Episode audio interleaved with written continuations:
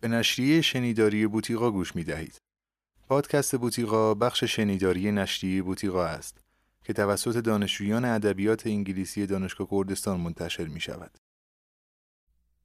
این اپیزود گم شده داستانی از شهرام محمودی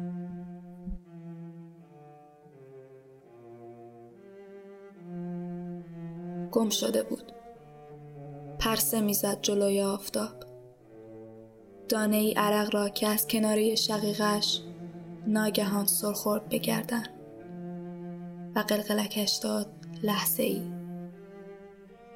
پنداشته بود مگس است که چسبیده بگردن. خشمگین با تکان دست بپراند. که نه قطره عرق است و آرام به انگشت مالید و خوشش آمد.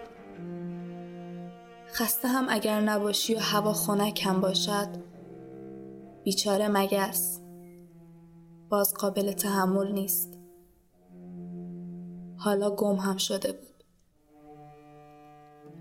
اما آن اطراف نه وزوز دور یا نزدیکی شنیده می‌شد نه حضور لجوجانه مگس پدر سوخته احساس می‌شد.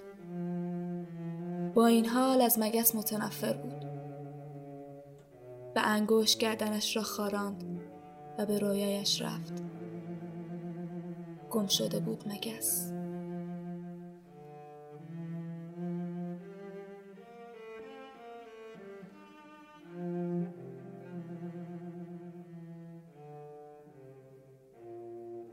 شهرام محمودی داستان نویس و فعال فرهنگی اهل کردستان روشهرات است. او چندین داستان کوتاه و مینیمال برگزاری کارگاه های داستان نویسی و تأسیس جشنواره داستان نویسان کرد را برای اولین بار در ایران در کارنامه خود دارد.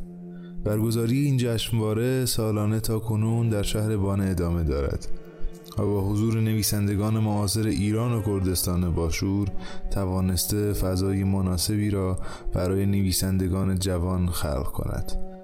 شهرام محمودی همچنین سردبیر اولین ویژهنامه ادبیات کردی به زبان فارسی پس از انقلاب بهمن 57 در ایران بوده که اوایل دهه 80 در 70 صفحه و در نشریه اصر پنجشنبه در شیراز به چاپ رسید این داستان نویس و فعال فرهنگی کرد در آیندهی بسیار نزدیک اولین رمان خود را به زبان کردی منتشر می کند.